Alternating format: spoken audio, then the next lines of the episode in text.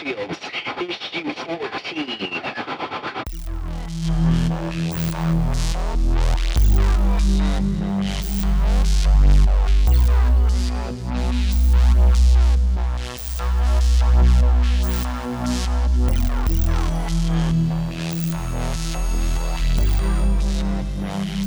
Hey guys, welcome to Minefields. My name's Joshua Michael. This is my best friend Colin. Hello, this is Colin. This transmission's coming to you. This transmission is coming to you. Yes. We've got a lot to talk about this week. First and foremost, guys, we're gonna go over a bunch of comics, but Colin doesn't have anything to talk about in terms of anything he's read this week because he issues. had some he had some eye surgery. That's crazy. Yeah. I uh I I you know and simultaneously I went to my comic shop and I had zero pulls this week. Nothing that I've been reading came out this week. However, I mean it might not be one of my pulls, but um Symbiote Spider-Man did come out number 2, so I picked that up.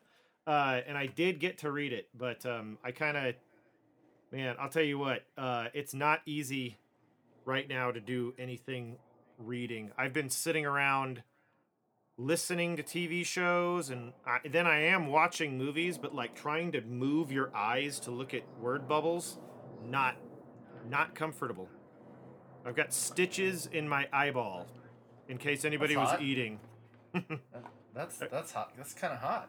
Yeah, people keep like, "Oh, did you have LASIK?" I'm like, "No, I actually had a, uh, a muscle rep- procedure done." So it's kind of like a Minority Report, if anybody's seen that. Remember with Tom Cruise wandering around in the in the dark, f- trying to find what he's supposed to eat and all of that Who the business. fuck is Tom Cruise?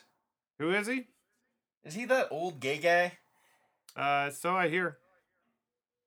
I don't know, dude. I go back and look. I uh, several years ago, I went back and looked at his career. I'm gonna say I haven't seen any movies of his that I didn't really like.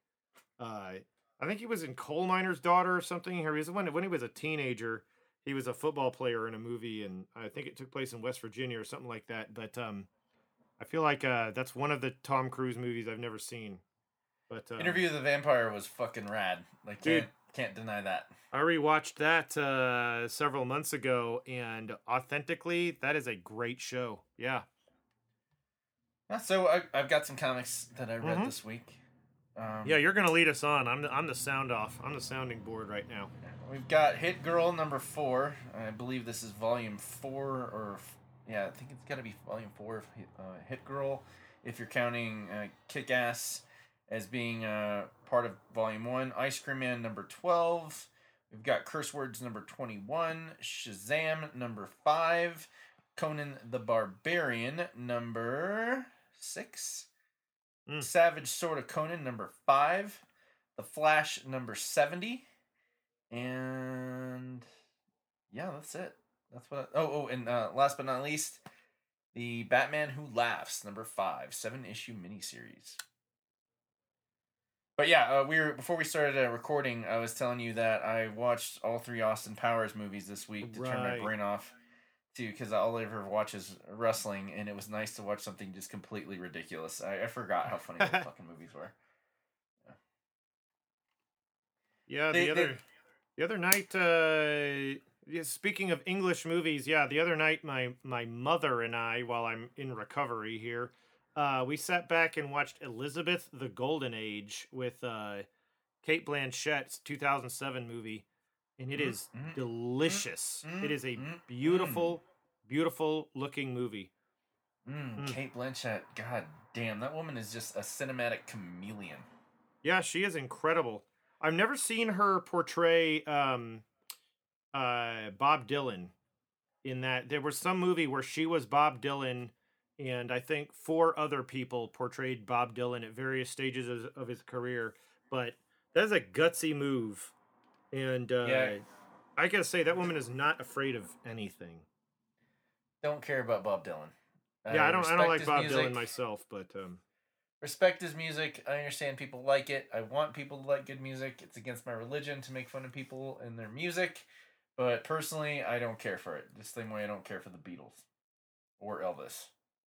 oh, I love Elvis. I'm super bored of the Beatles. I'm tired of the Beatles being poured over my cereal every morning. Well, I like Elvis as a person, but I Hmm. just didn't really dig his music.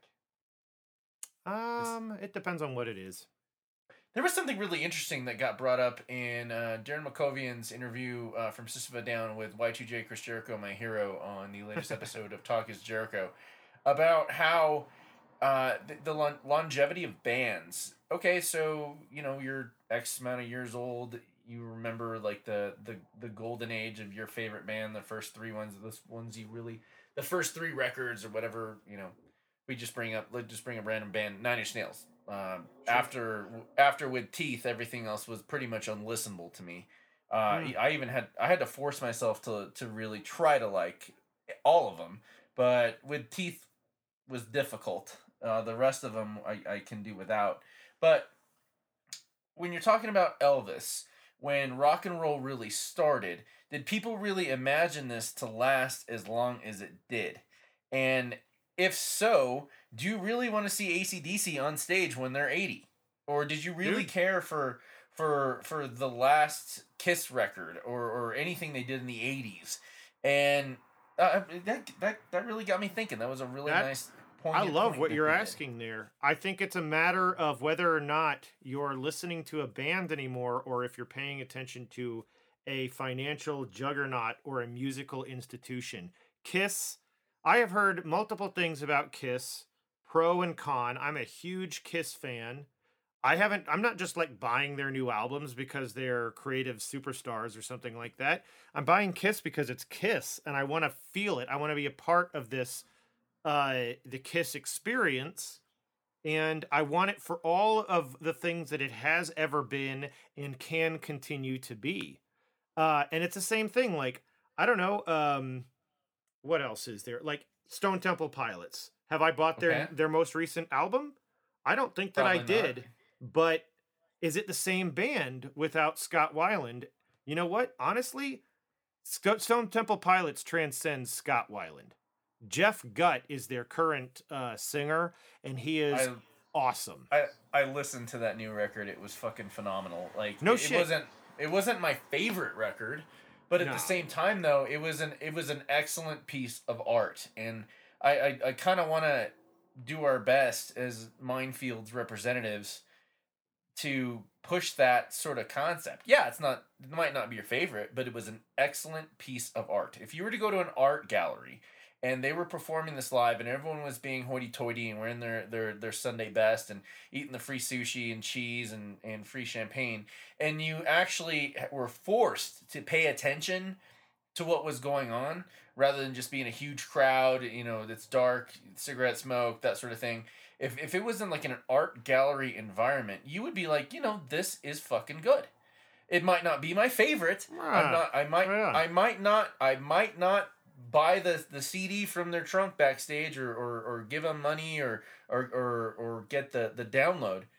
But I enjoyed myself and they executed something in the best fashion they could and told a story Yeah. and that's all, all that's all that really matters. I mean think about it. If, if if you were to take certain things and put them in an art gallery situation where you had to behave yourself you had to pay attention you had to uh, enjoy the the certain gravitas of the of the moment and and everyone in a you know you've been to a million art galleries i'm sure. Yeah. i, I did it i did it back in the day all the time but there's there's just something to it. There's an attention that you have to do and, and it, it, it's even imposed on you You- have to go to each uh, photograph painting and you have to look and stare at it as if you're actually paying attention to what's going on because you're worrying that people are looking if you're actually looking at what's going on does that make Point. sense Yeah, that's a good point.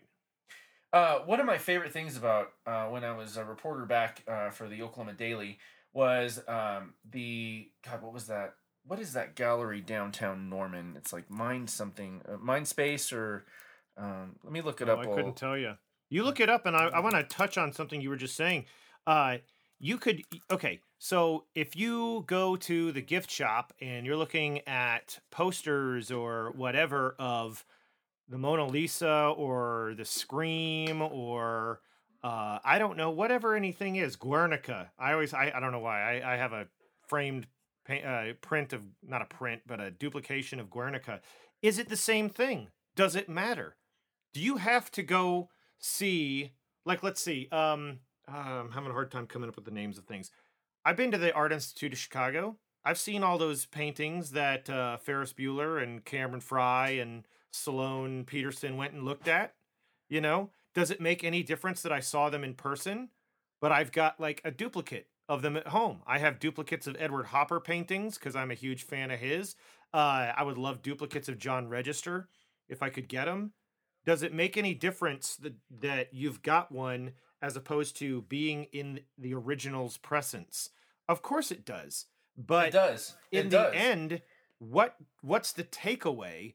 You can still respect and appreciate it whether or not it's a duplicate or even a fake.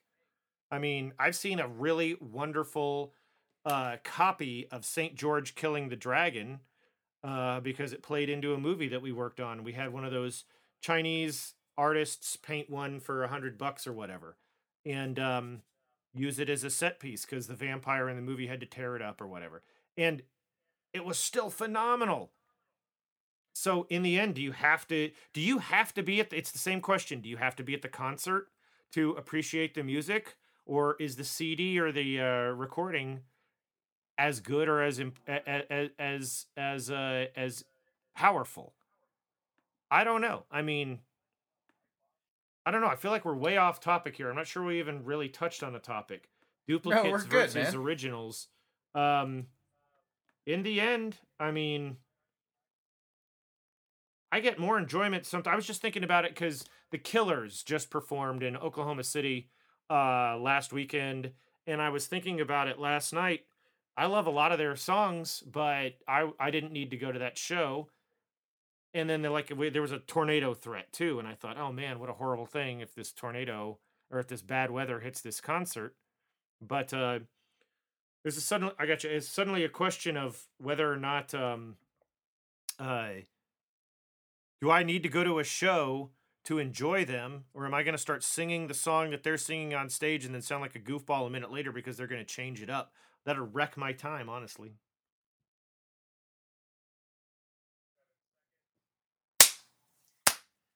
Well, that's that's a good point.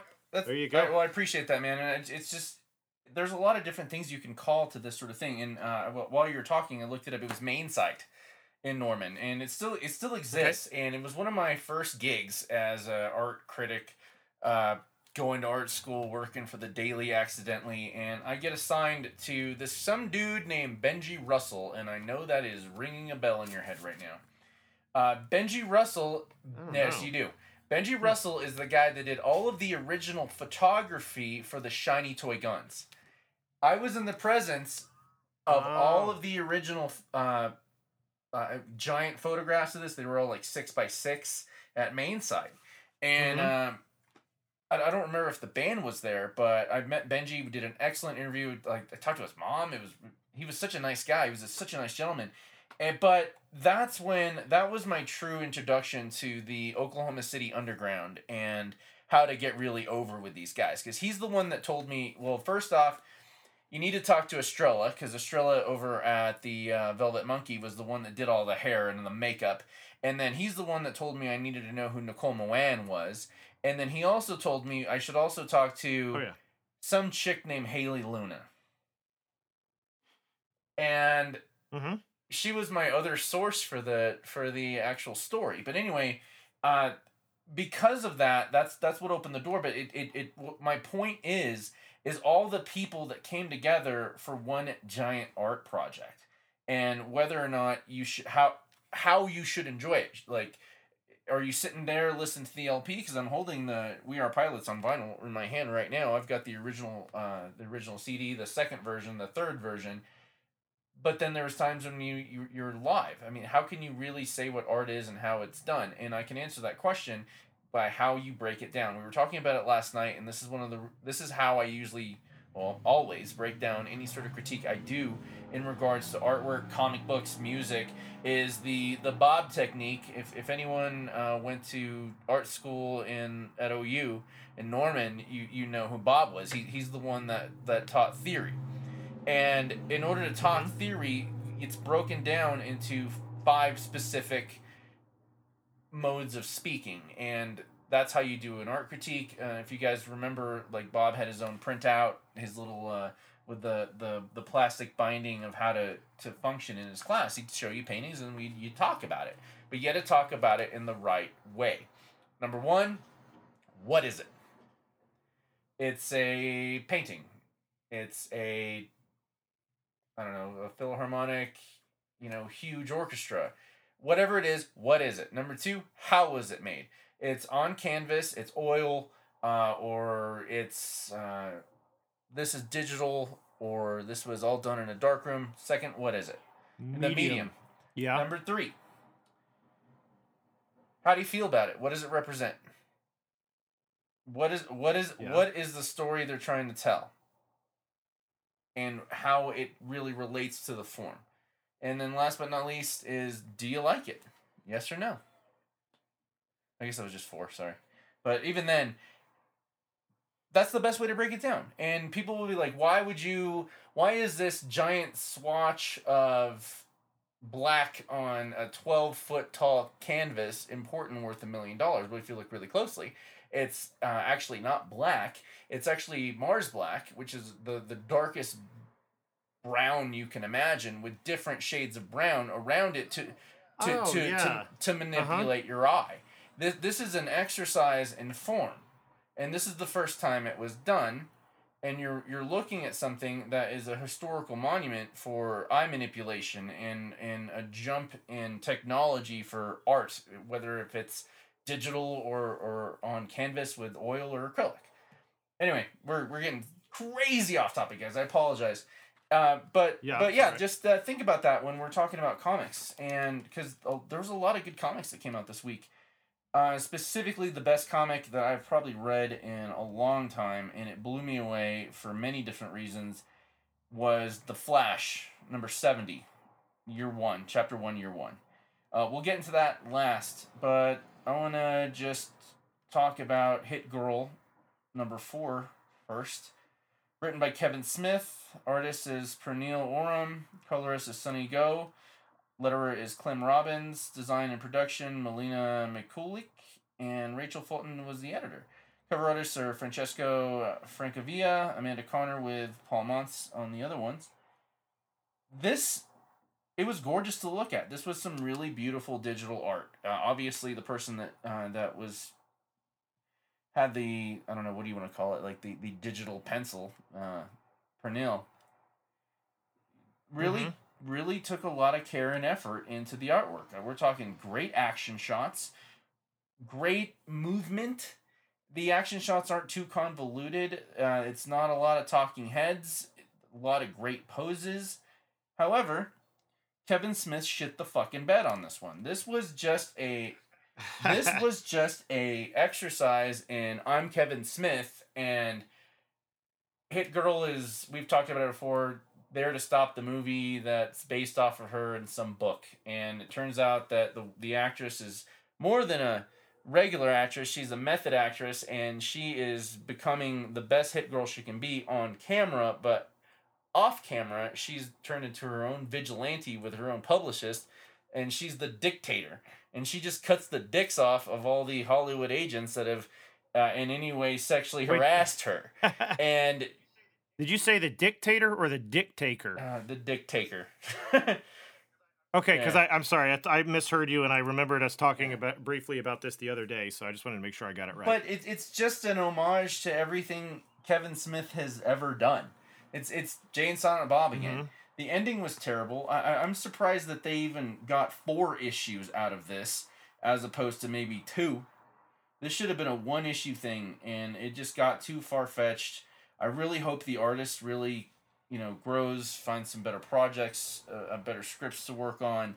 But shame on you, Kevin Smith. This was you didn't even try on this, and and if I bump into you, I'm gonna say, hey, I'm the guy that gave you the shitty review on this. Yeah, I'm an asshole. I write comics myself, but at the same time, though, like, why? Like, this this was lazy.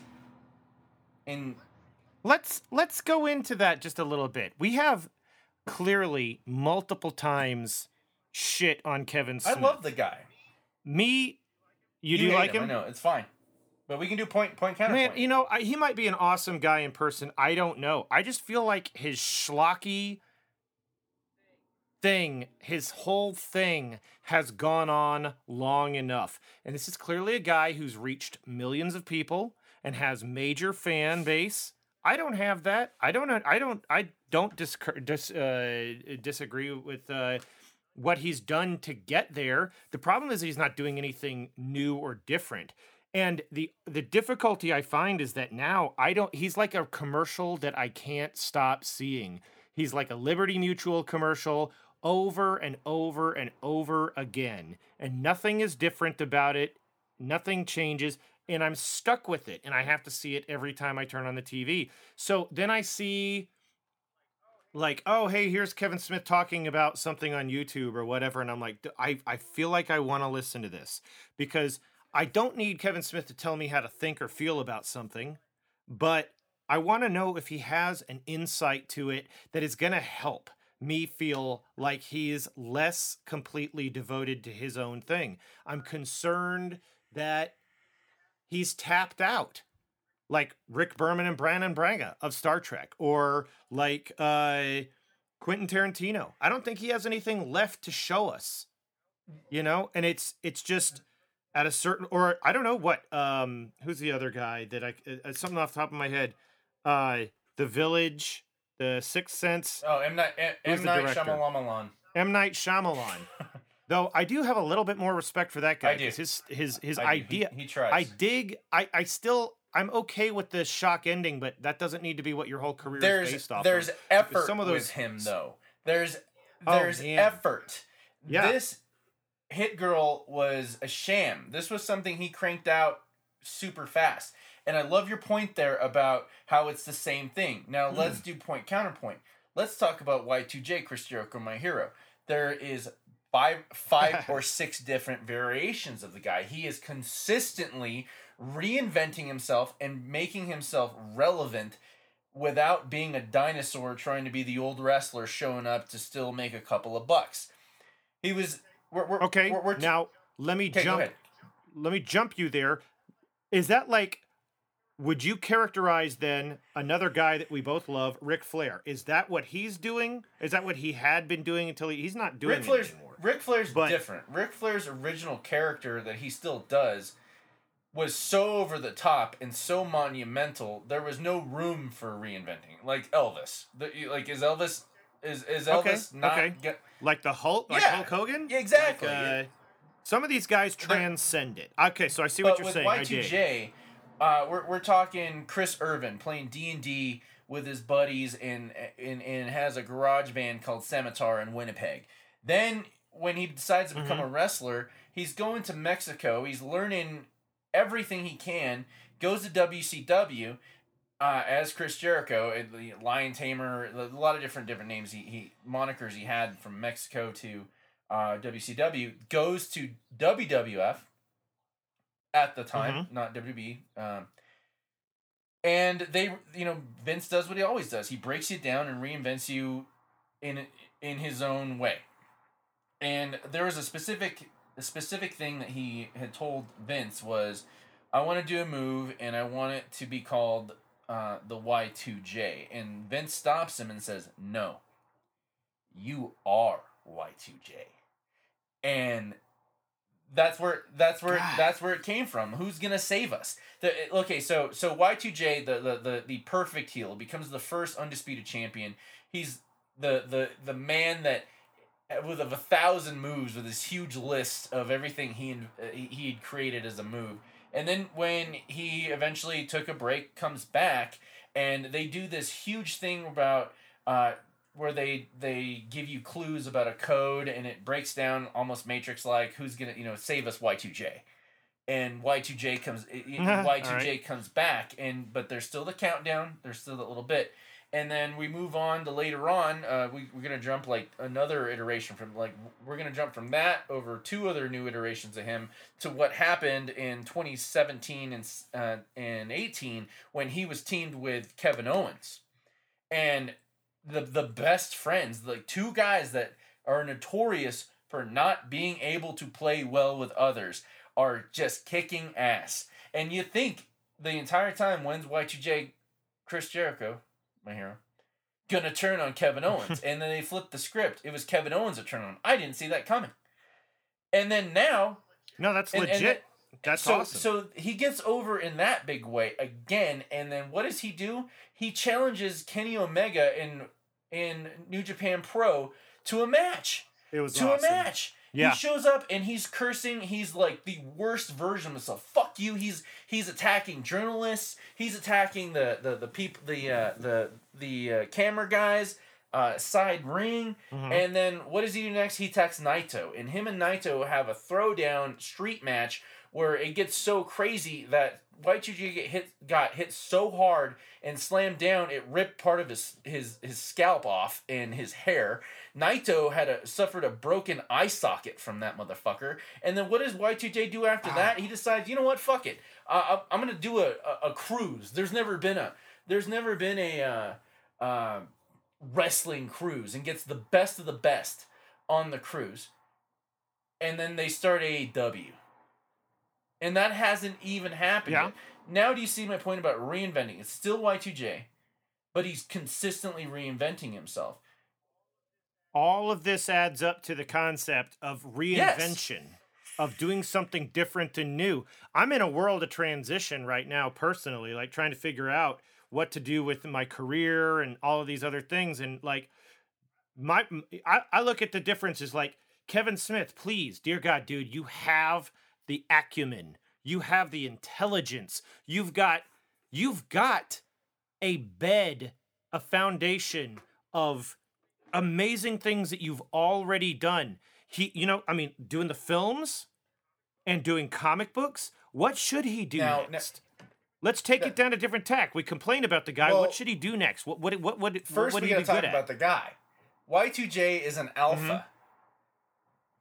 How many videos can we look up right now where we type Kevin Smith into and he's bitching about something or shooting on somebody? It's he's he's a fucking beta. Now he did Tusk. He tried to do something different, but he's a fucking beta, and he's he, he, you can look up videos of him shitting on on Bruce Willis about how he took over that stupid cop movie and how he's never going to work with him again. He's going to talk about he's going to talk Right. about how the Superman movie didn't work out and how butt he, he is about that.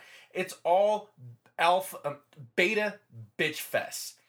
Fucking grow, grow a set Okay. and fucking kick some ass. You had to have a heart attack to get better. Okay, um, I don't care. I, I, I don't care. Um, it's just not registering with me. That, that that's that's what I just want to break it down to. Like Y two J's the alpha, Kevin Smith, beta, and I'm not Mister Tough Guy, but at least fucking take the fucking reins on your life and and try. Whether or not you you can kick someone's ass in the ring or or write circles around someone, which I know he can, and which is why I'm that mad about it because I like him, you don't, but he's got the potential. What what did you think when when when you've been through all this bullshit with with girls and you're like 23 and you're watching Clerks, and Silent Bob finally says, you know, man, uh, most girls are just gonna cheat on you. They're not gonna bring you lasagna and take care of you at work. What did I that think about that? I mean, that was that was that was important. He's right. Do more of that. Don't just do this silly bullshit. Because I want to like you. I want to invest in you. I want to give you my money. Anyway, let's let's move on. I'm, I'm sorry. Hmm. Yeah, it's all right.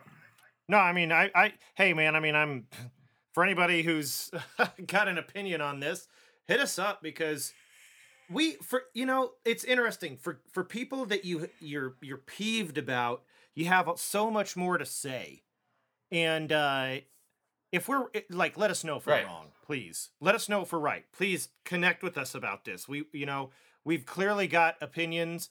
We don't know whether or not Give we're us right or wrong. discourse. We want to see better for somebody. Look at look at the look at the amount of reach that someone like all of these people that we just poshed on that we just, you know, said something about has and what they can do in a positive fashion. I'm going to sit here and say, yeah, Chris Jericho having a freaking cruise? Hell yeah, man.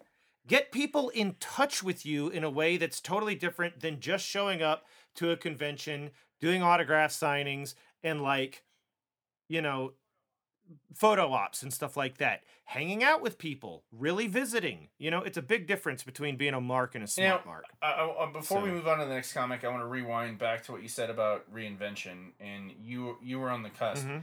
in February when I went back to work in the center. I decided to be the person I've always wanted to be. The way Joe Rogan says, be the guy that consistently be the guy that you are when you're trying to get laid, when you're trying to court, when when, when you're trying to court your girlfriend. Always stay that way. Uh, like like Kurt Russ, That is a like, like Kurt move. Russell and Goldie Hawn. I read an interview with them when I was a kid, and like they're not married, but they're together, and they're more together than most people. And they asked her, "How are you guys still together?" And she's Yeah. like, "He still courts me. He's still scared to lose me. He's constantly trying to to make me laugh or impress me." And and it's not about it's love isn't about that sort of thing, but at the same time though, to keep yourself in that mind frame to not get comfortable and I was like, yeah, I'm going to be the guy I've always wanted to be. And I cannot tell you how many awesome people have gravitated to me because I've kept my mind in that sort of sense despite how tough it is because it, it sucks. I'm uh, old school goth, man. I'm always pissed off. I'm always on the brink of depression. Oh, dude, no, you're. I mean, I've I'm super impressed with your uh, your uh, your personality since we started doing. yeah, we started the fucking podcast like uh, right around that time. We thought we wouldn't have any content to display to anybody until this month, May of 2019. We thought we were going to put a bunch of stuff in the bank and we were kind of scared, but then we just just sh- let's do it. Let's just shoot. Let's just go.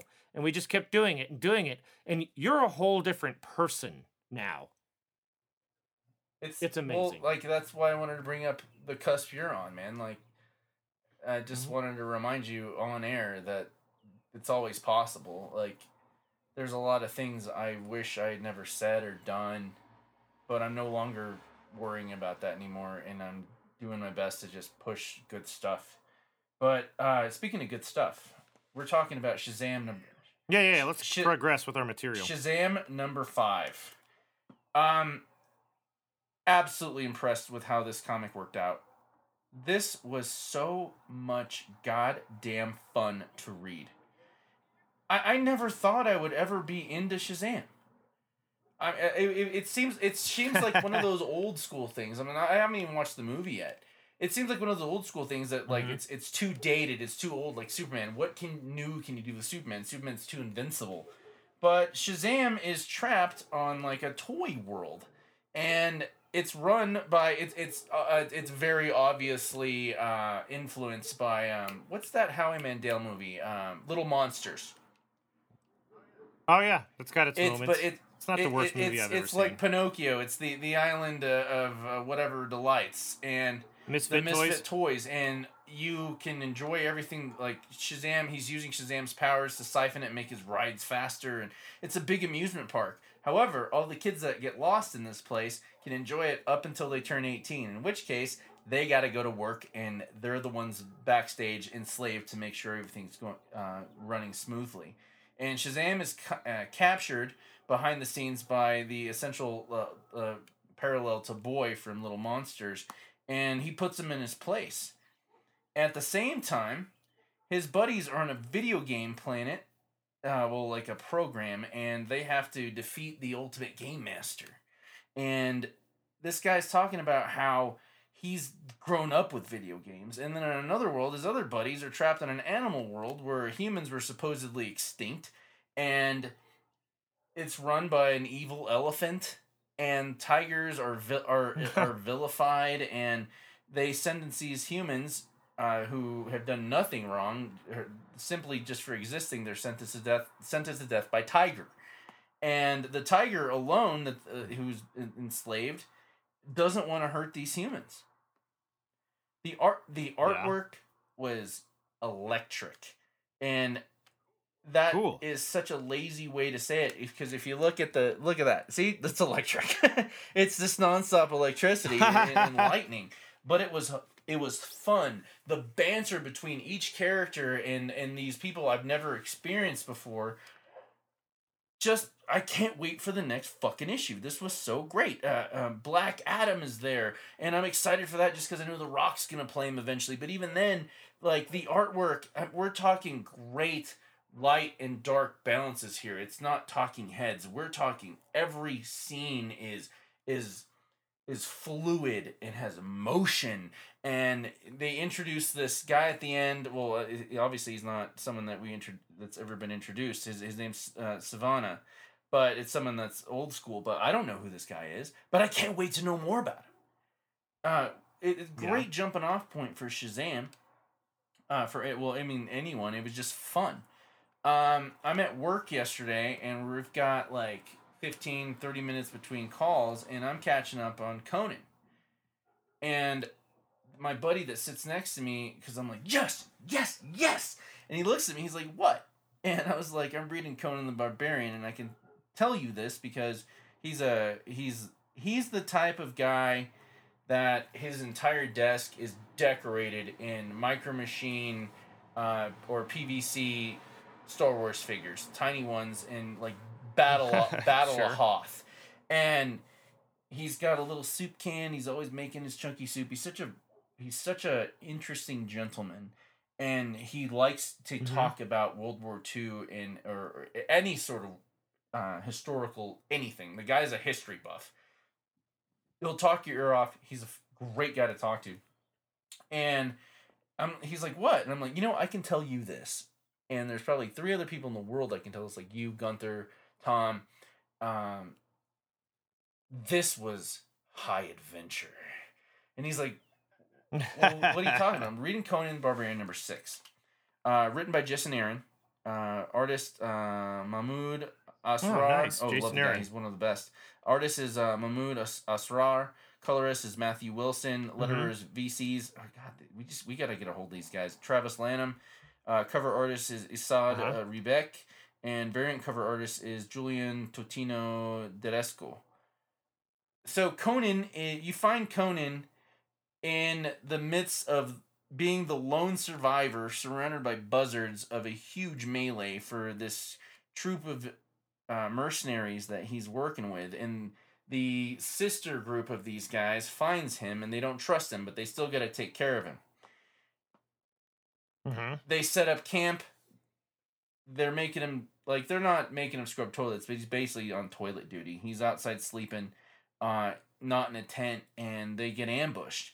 And during the ambush, they're expecting him to turn on them, and they get hoarded. The the, the, the leader wants them to go. Uh, they're trying to drive us apart, close ranks, fight together, get to the top of the high ground. Conan screams out, "No, you fools! They want you all together." Can't you smell the dot dot dot? And then boom you see uh, some um, mass mercenary assassin sniper guys with lit arrows that aim directly at the high ground where all the guys just went to and set it on fire. And we get we get to a point where conan and the last remaining guys destroy murder obliterate the attacking troop. And this is the spot where I was like, hell yes. When when my buddy heard me, he said, uh, the dunes had been covered with Stygian oils. Great Commander Burnham died screening, and they, and then so did the Stygians, the the attacking group. There would be no sole survivor this day. Instead, when the next Turanian patrol came along, they would find five survivors, one Cimmerian, and four Turanians who vowed after that day to never leave Conan's side. And yes, high adventure. This is exactly what comic books should be.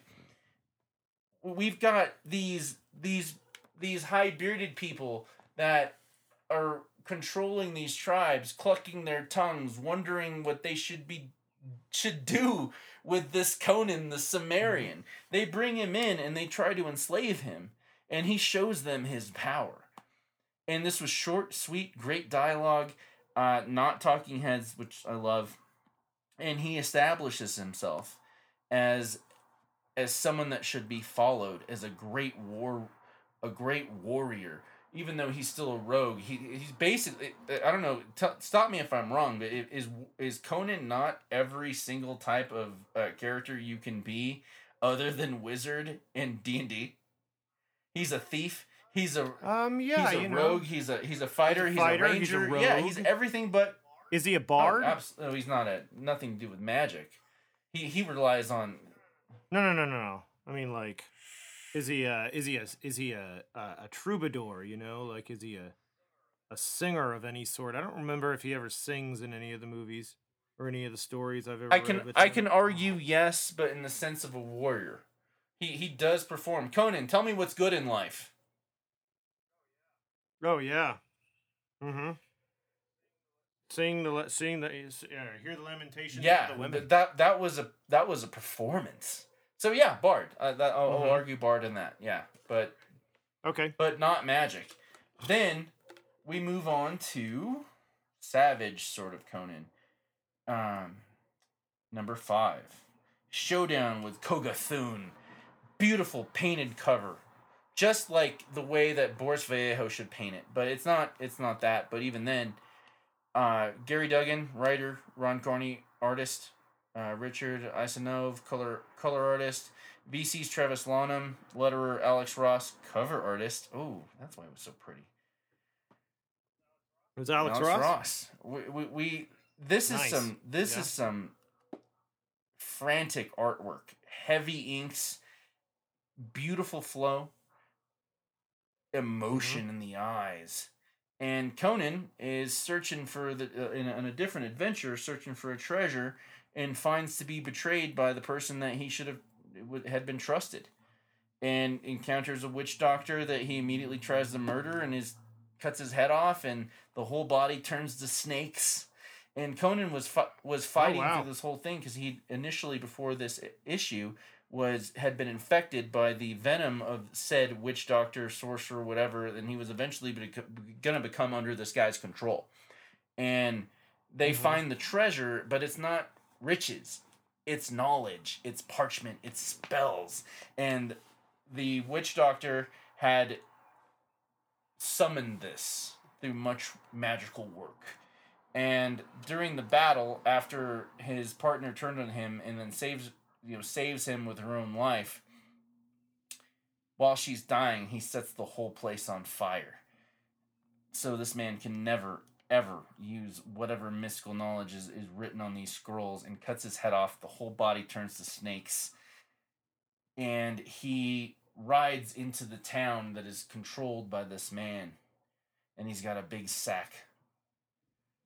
He's he's on a he's on a big steed. He murders every mercenary that every guard to this town. And he announces koga Kogathun is dead.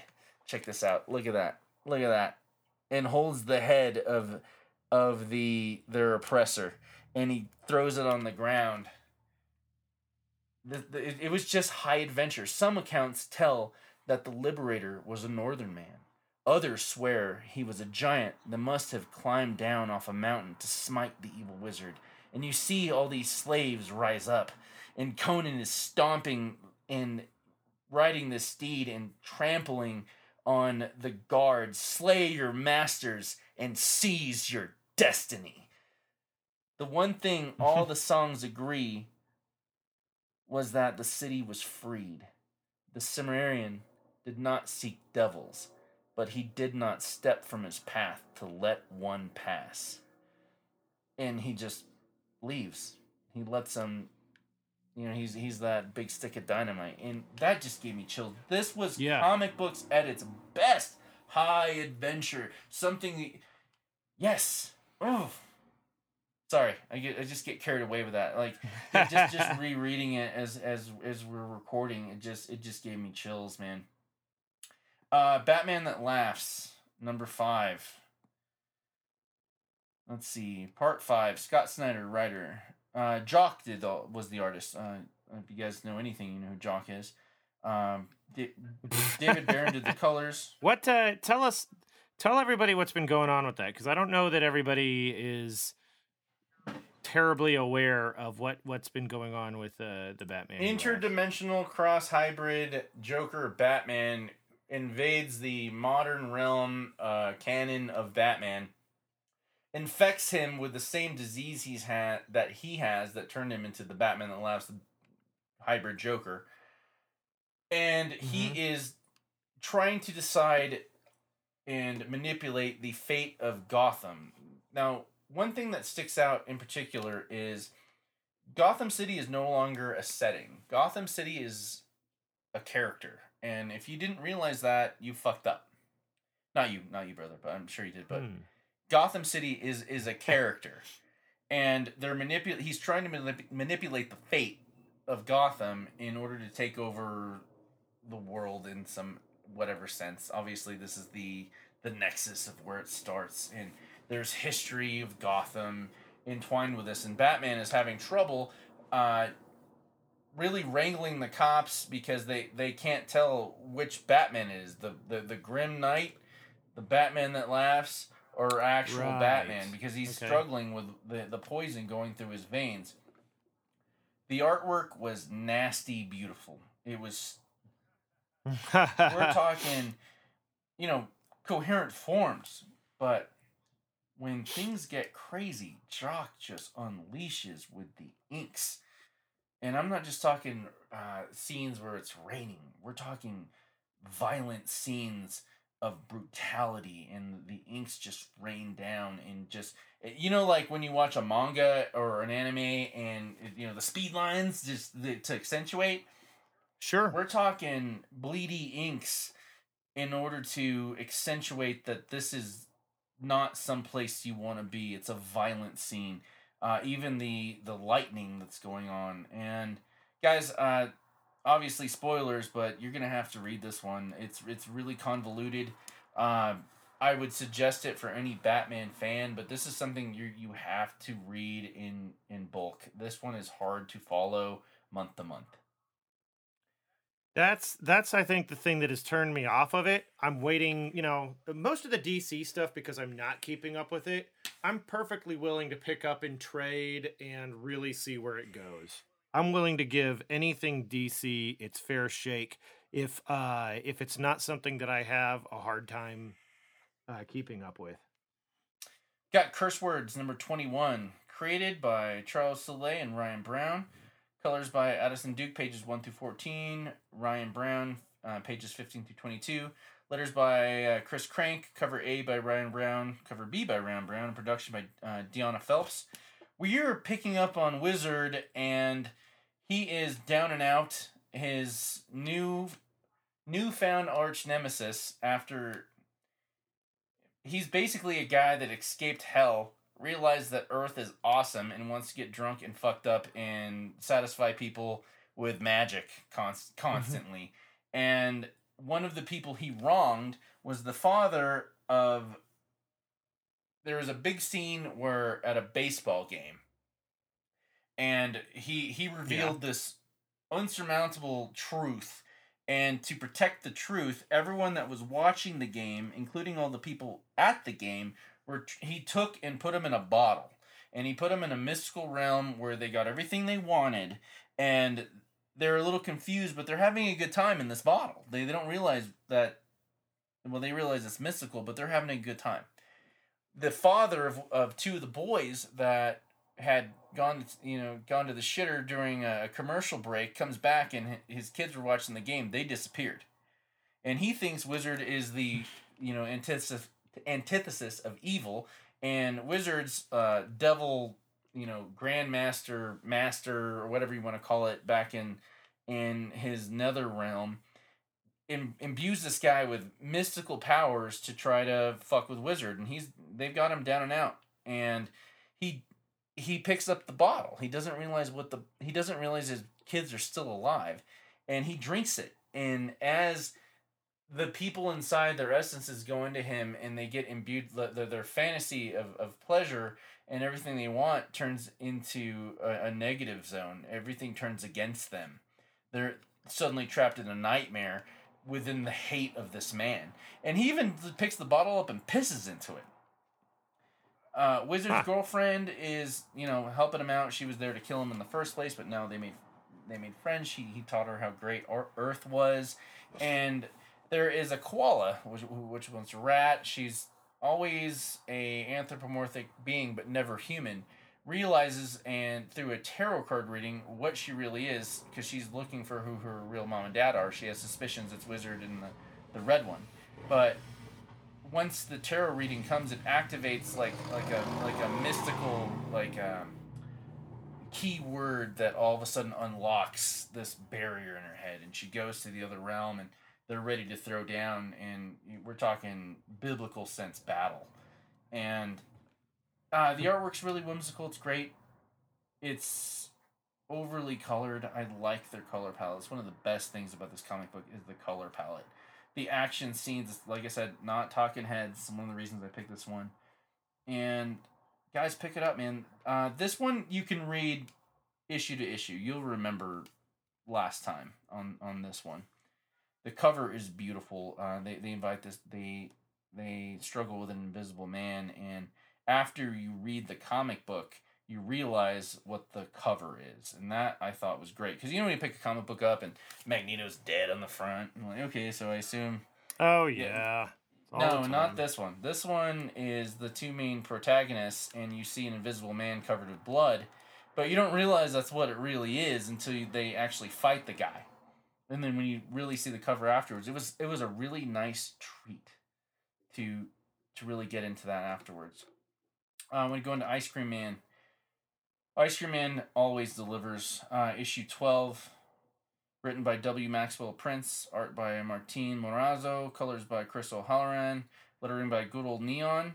That's an interesting name. Uh, cover A by Morazzo and O'Halloran, and cover B by Tula Lute, designed by Ashley Walker. This is because when it comes to Ice Cream Man, you get dropped into different environments consistently. There's not there's a very small coherent story that constantly follows this, and that's who the Ice Cream Man is. You learn more and more about how nefarious he is and his actual true intentions.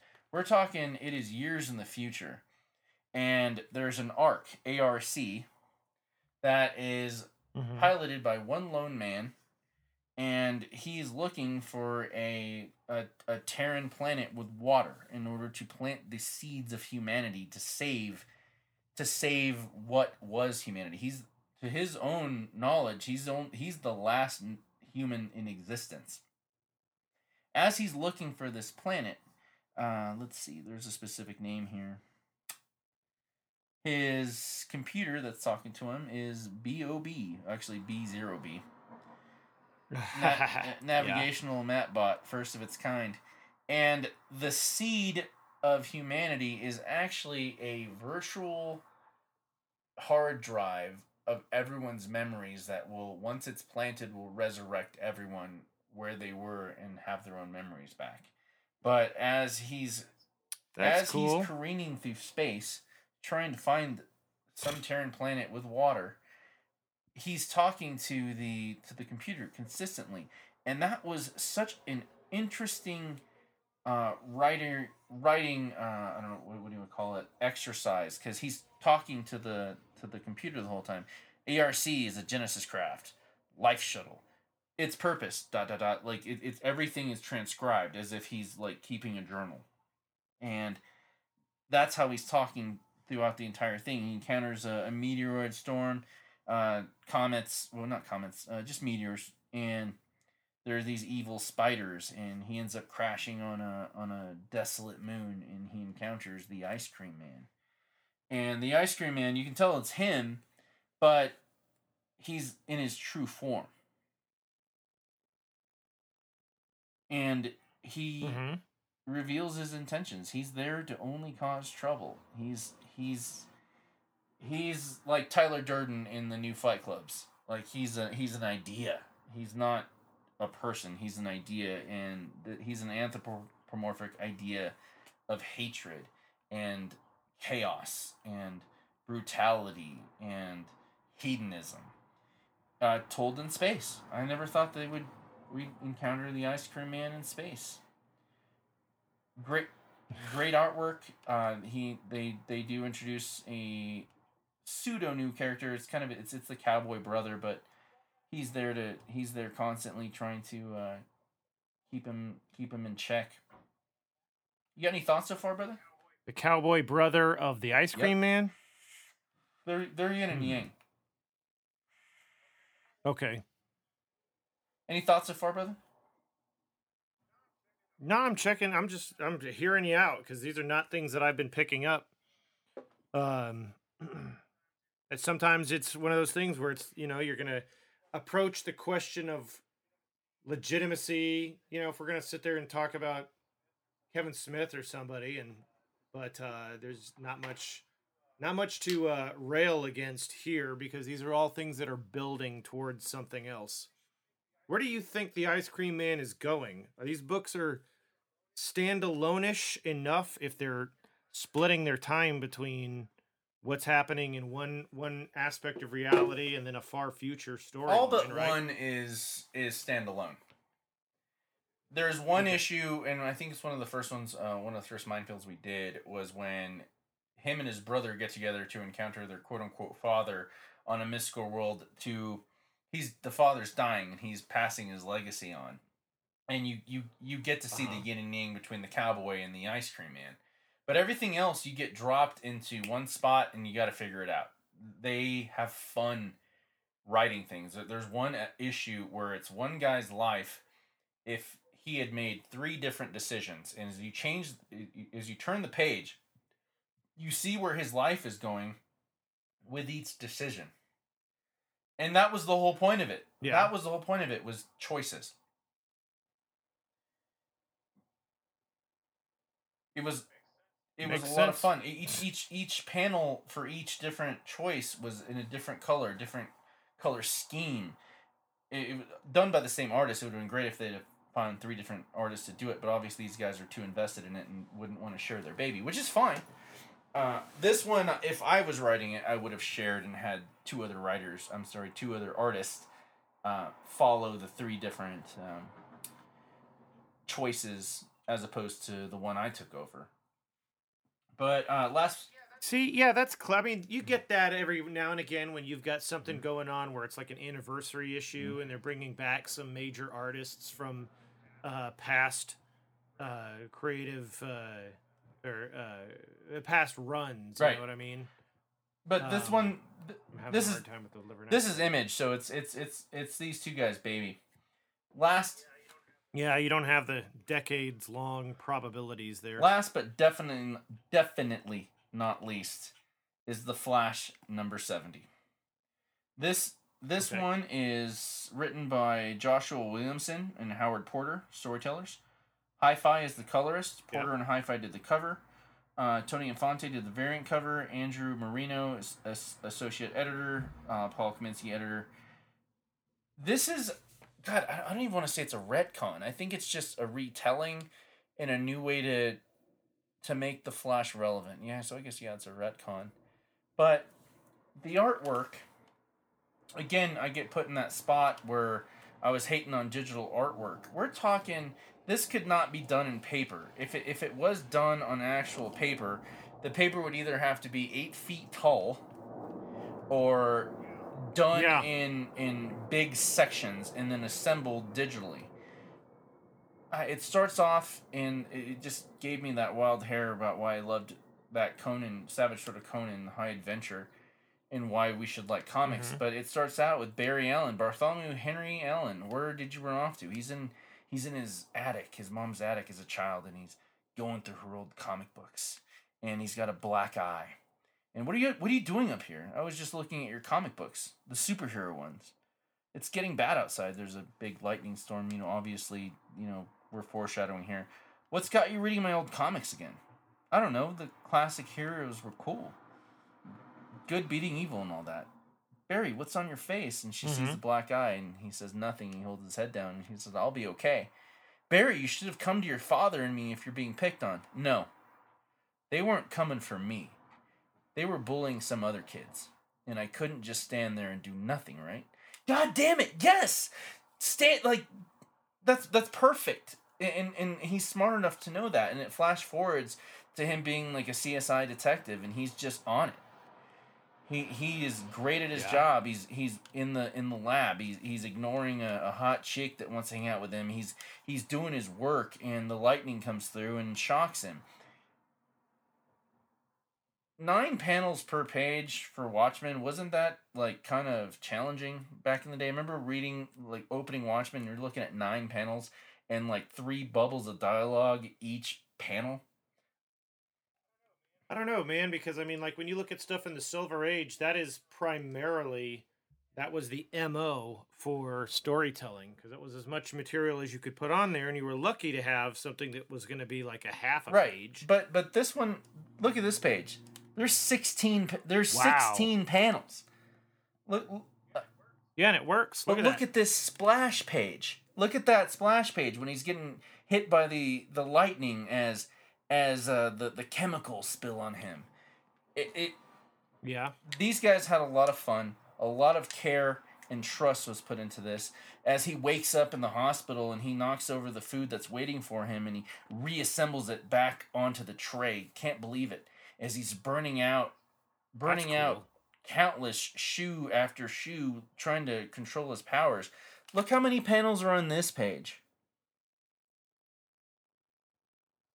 It's still it's sixteen, and they're all individually Every, interesting. it, but everything is is it's everything is meaty. No talking heads here. He's Uh-huh. learning how to be the Flash. He's he's uh he finds a pair of boots that he stole from the firefighters uh, from Wayne Tech donated fireproof jackets to the Central City Fire Department. And he stole some fireproof boots and he's learning how to really control his powers. And rather than just be a simple, okay, the Flash is new again, we're doing number one. No, it's number 70. We're not doing that cash grab and doing number one again. It's number 70. We're retconning it a bit.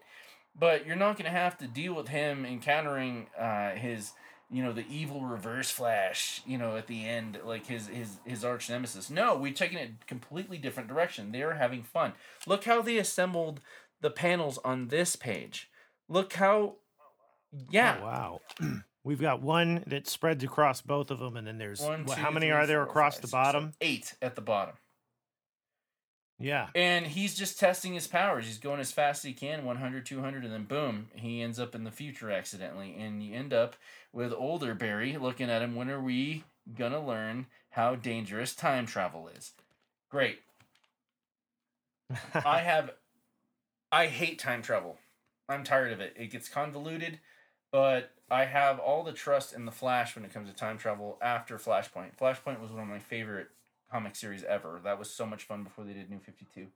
Everything they did was just for fun and to explore characters before they to to the extent that they could before they, you know, retconned everything and reinvented everything, did like a ultimate universe but it's now a canon thing and yeah, th- this was gorgeous. This was guys, if you're listening, if you're gonna take my advice, this is my number one comic book of the of the of the month so far. Uh, Flash number seventy. Go go get it.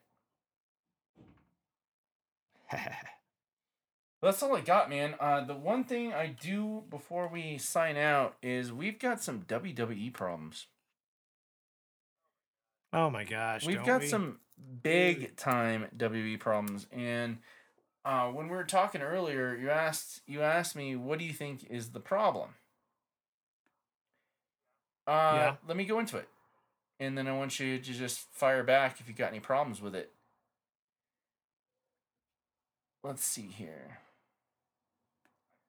I, I mean, like, while you're while you're looking into that, it's amazing because I think we can all agree that part of the problem is definitely the authoritarianistic aspect of Vince, just like controlling everything, being the final word all of the time. But at the same time, you just spilled it a minute ago. No, man, you don't have a move called the Y2J. You are Y2J. That was You know old what I mean? Vince. Coming in with something that heavy was old like Vince making a good storyline. But here is what's happening in WWE right now, and I'm just gonna shotgun through it. The internet reacts to Becky Lynch admitting to dating Seth Rollins. Becky Lynch drags her man Hold Seth Rollins in beef with Beth. Hold up. Stop. Yeah, we were having a bit of a sound recording issue there for a Let's second, talk, but uh, sorry, you were saying Seth Rollins is dating Be- Becky Lynch. Can you hear me? Talking, talking, talking, talking, talking, talking. Mm-hmm. Yeah, talking, talking.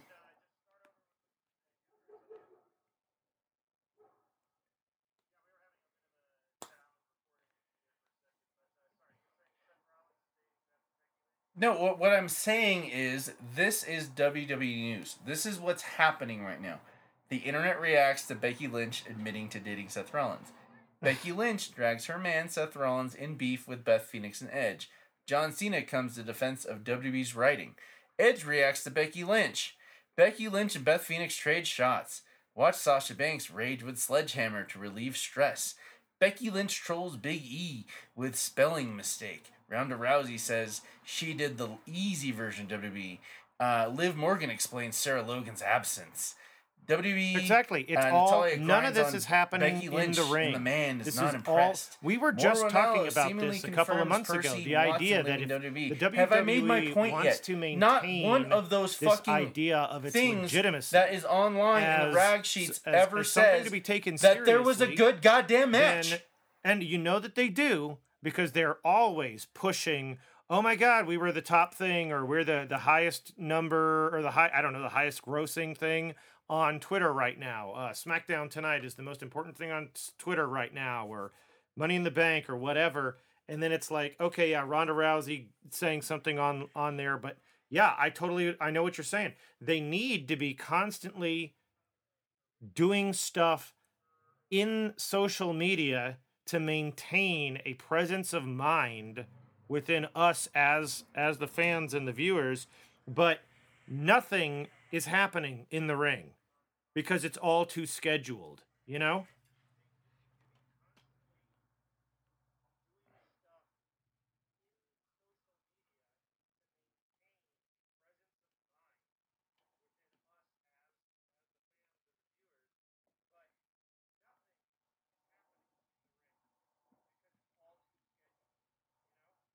None of it.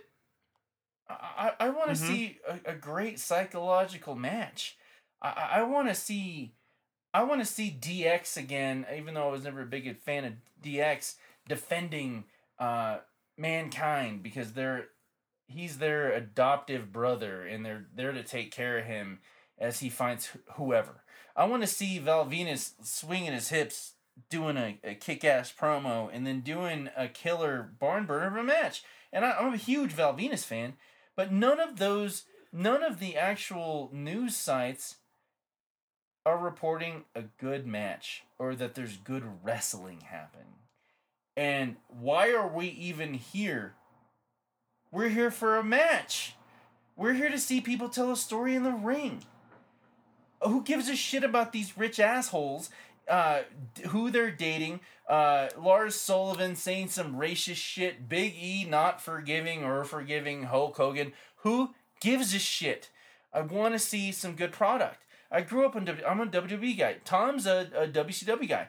We just want to see good matches, and oh, none what, of that uh, is the in any monday way or the raw after wrestlemania right now. They WrestleMania happened, and no today's sunday so you're lucky there and I, but um, honestly, man, I'm ashamed to say it's the first time in years that I forgot that Monday Night Raw was happening. I had I had better. No, no, I just mean in general. I I forgot tonight was Monday. Well, I, well, yeah, but I, I meant on Monday. I'm just saying that on Monday, I wasn't thinking, oh, I can't wait. Uh yeah i mean what else is there to get excited Oh, I don't that's that's part of the problem they can't they What can't happened was manage I didn't care enough. My brain didn't even say, "Dude, Raw's going in on between their watch it?" pay-per-view No, that didn't even happen You in know? my brain. like Something that I'm so instead of worrying about what I don't like- care like about save the interesting happening. feud stuff They're, they're, so in between PPVs and then save the uh the title changes for the pay-per-views. You know what I mean?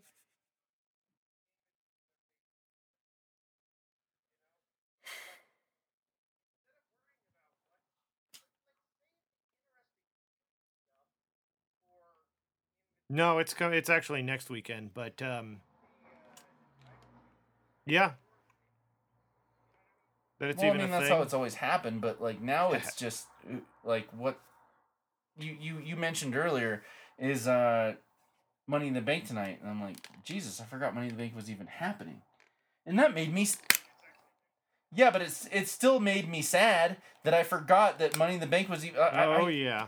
Chris Jericho I'm invented not that. going to say yeah, that they need like, to blow off out. their social media Like, thing. and- That's and a they're- big they're deal. more they concerned need about, to be managing uh, their the social, media, stuff. presence but, um, of their wrestlers. They're more but yeah, concerned there- about what there's Chris there's Jericho's other stuff we need to be blacklisting paying. They're attention more to, and concerned the, about the story needs sure to be this coming person out doesn't of the get on the roster for AEW. What is it that they're doing wrong? and Are there too many wha- wha- what superstars? Why? They have all of those superstars that they're ignoring. They have all of those guys that they're not doing anything with.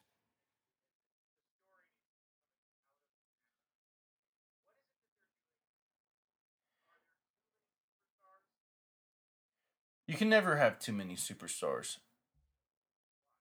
Because well, what There's that. yeah. I could I actually not, saying give a shit about Becky Lynch true. anymore. What I'm saying is you the only reason I cared at all is because they were forcing her on us people in your like they were forcing Roman The Reigns. The problem is is that they're not And, using uh, and they're focusing now on people you know, hey, they- I'm excited every time Roman comes on. I'm happy. people should I'm like. I'm I'm I'm These I'm ready to see they uh, him stop being booed. Period. Because I think he's put he's put up put enough I'm tired of time in that we could give him give him his credit. But like maybe that's the direction we need to be going. Uh but the whole Becky Lynch thing, I'm burned out on it.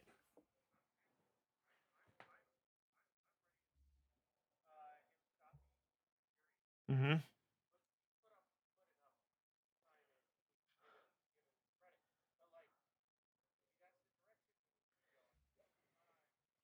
But then they didn't retain him.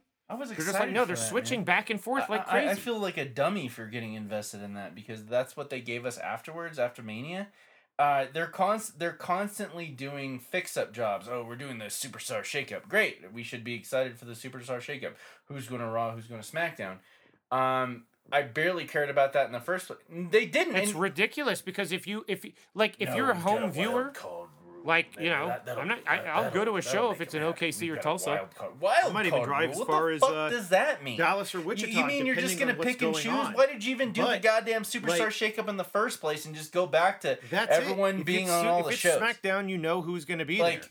And if it's Raw, you know who's going to be there. But they're freaking out about their attendance, and they should be, because it's it is it's scarily down. Dallas.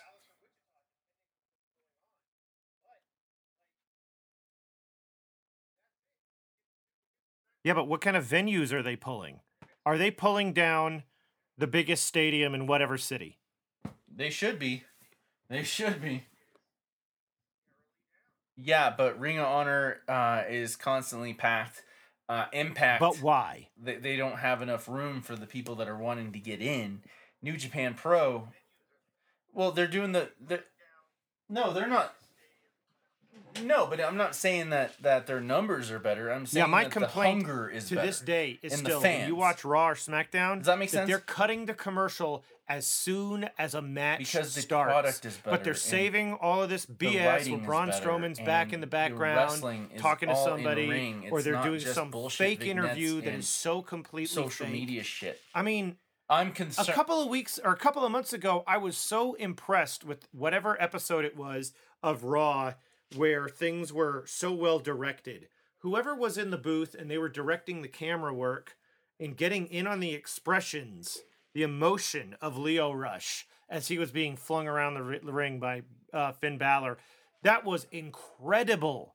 If you want us to, if you want, like, if you want us to believe in the legitimacy, if you want to teach, if dictate to us what we should care about, you have to do it by by tricking the audience into it, and that has a lot to do with uh, Yeah, what you're doing with the cameras. That's another thing. And um, it's like I say, the the people who can dictate the emotional resonance, tell the audience what they're supposed to think and feel, is the director, the actors, the production designer, the uh, cinematography, the uh, the uh, uh, um, I'm sorry, the uh,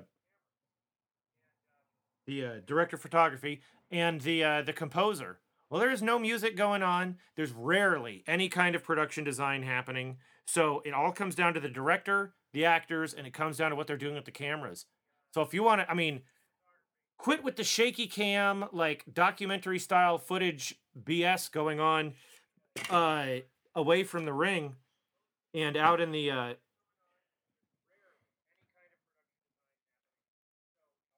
yeah.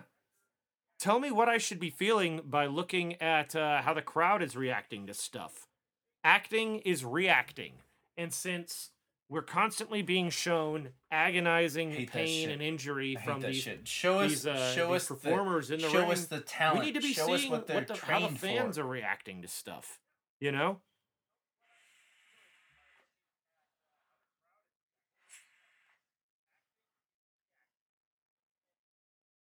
For the AEW shirts.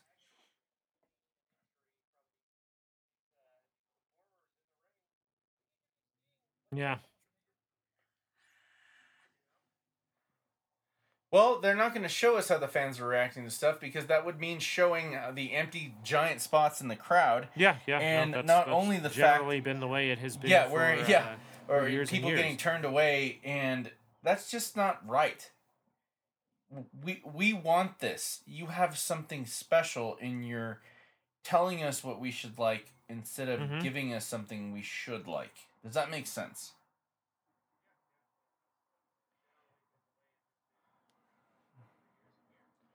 Well, I mean, like, I mean, they, they WB always has ups and downs. I remember, like, in 2015, like when when uh, Seth was the chicken shit champ, every episode of Raw was great. Everything was fucking amazing, and they just did their best, and then they panic because things in terms of like numbers drop and in attendance and Nielsen ratings, and they panic and they try to fix something, and then oh, if if you were if you were gonna go buy a house and while you're buying it, people are consistently working on it to try to make it better, and then they're just fucking up the whole time. Like you're you're watching you're watching yourself try to purchase something that is in decimation, and the people that are trying to fix it are only making it worse. Oh, and a spear and and, it's just it's a simple fix. Iron Man It's landing a very simple fix. Let Yeah. the wrestlers talk on their own. Let them off their leashes. Let them have more than three finisher moves and not what make us watch Roman do 15 Superman punches. And then a spear. Yeah. I always kind of thought of as the Neo landing. But uh, even then, like I, I feel cheated. I feel like, I feel, um, guys, if you're into football, I feel like the WWE right now is being run by Jerry Jones, who owns the Dallas Cowboys. He's one of the type of owners that is constantly interfering with good people that should be successful, and he's constantly interjecting and deciding what people should like and you're an old 70 year old man not that just because you're 70 means you're irrelevant but your way of thinking is not the way everyone else is thinking you, know. got better guys you've got your son and then in, in comparison even though i don't like the new england patriots All right. the new england patriot new england patriots uh, Belichick has a amazing uh, rapport with the owner and you know how it works with the owner with the, the patriots give me W give me W's and I will give you everything you want. I will I will not interfere. You need this to win? Here it is. Just give me the W. Yeah. And everyone hates the Patriots. Maybe but that sort of uh I know that the whole thing is orchestrated. business Let's sense. let's go down a completely ridiculous. It just makes sense. the whole You thing got is a- a- orchestrated. A, winning obviously. coach that needs You're talking something, about give it to wins. him. You're talking about losses. I need What W's. good does Okay, there's any your of it W. do? What do you need? You've got a belt or you Just don't need- have a belt. But when You're some kind of a champion or you're not. Well, why are we? Why aren't they playing up the concept that it's let's do it. legit? Yeah, we're outside the realm of any real kayfabe, but why aren't we looking at brackets? Why aren't we looking at okay? Then you know, hey, we love Elias, right? We're sticking Elias is over, and we're constantly sticking him in front of the camera, doing his entire shtick. Does he ever win? I don't care whether or not right? he's got a belt. He doesn't have any wins. He has a streak of losses.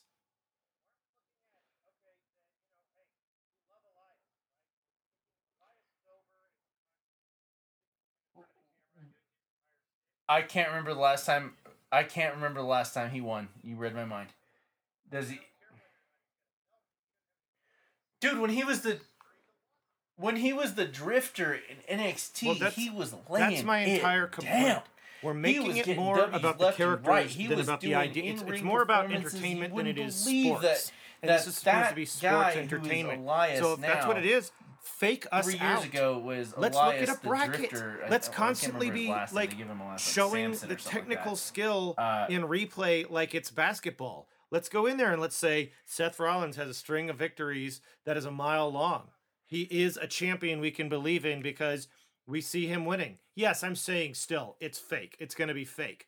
But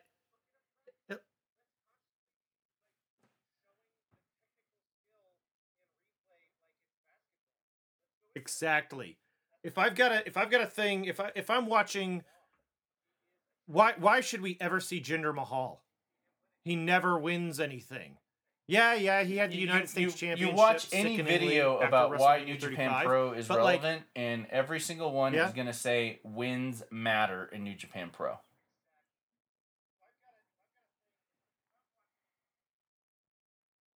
Exactly. Yeah. Yeah, he, he had he had the heavyweight he had the heavyweight champion, and you know why he was the heavyweight champion for a while was because they were trying to push the the uh, the I, network and in and India. what, what what even then? Motherfucker Why are we isn't making motherfuckers a from heel Canada. character out of a guy from India? And uh, yeah, he's from Indian descent, but they're like we're trying to so like that's what a everyone knew. We saw it in the rag This sheets. is They're trying to push this is the mid network in India, watches this. and it's the so South, they put the blah, belt blah, blah, on blah, an, uh, Like, on no, an Indian dude, you know, guy. You want to make And- racial comments like that? It's just it's it's it seems too racial to me.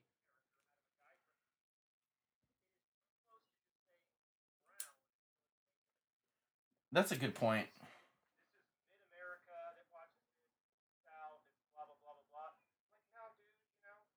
Oh, like they're from the yeah, they're Pakistani or something. It, it did offend me. It did offend me because they got the Singh brothers who are his like little lackeys, and they're they, Yep. they just come off as these. They, they, they the, the portrait they paint is isn't even Indian. They they they they push them as like those, uh, per per. Yeah, they, they no, not even Pakistani. They, they dress them like they're those sleazy Persian guys that wear way too much fucking cologne and no deodorant, and and and too much express clothes. Like, why? Like, like these guys. Like, you- don't see these guys arguing backstage or or being friends or or in any way. I think that's a terrible involved in each idea. It's too to much back each other up material every week anyways. And they because could do the money they could do matches up, one one hour show per week We have to on like any given or we don't. channel. And You'd be like, okay, cool. I want to go check out that match because it's Bayley and I give a shit. And no, no, they're gonna make her. But like, SmackDown three that's hours the- that's my com- that's the entire thing. And I don't know what you're saying. That that's my it's compl- a- that's my entire thing is like when it what it really turns into is in the end if they want to give anything if they want to get any kind of ratings, you're right. Take the leash off of them and try to make it into something that makes sense to sports fans. And yeah, because then it's a question. Can Bit Finn Balor actually defeat Bobby Lashley? Should he be able to? Should they even be in the same ring? Can Bobby Lashley fight Elias? Maybe. I believe that. You know, should like can can speediness and technical prowess defeat Braun Strowman? Do you want to recreate this? Like, why is it all about heels and heroes? It needs to be about sports, athletes, No. athleticism. When you get back to it, Andre the Giant had it best in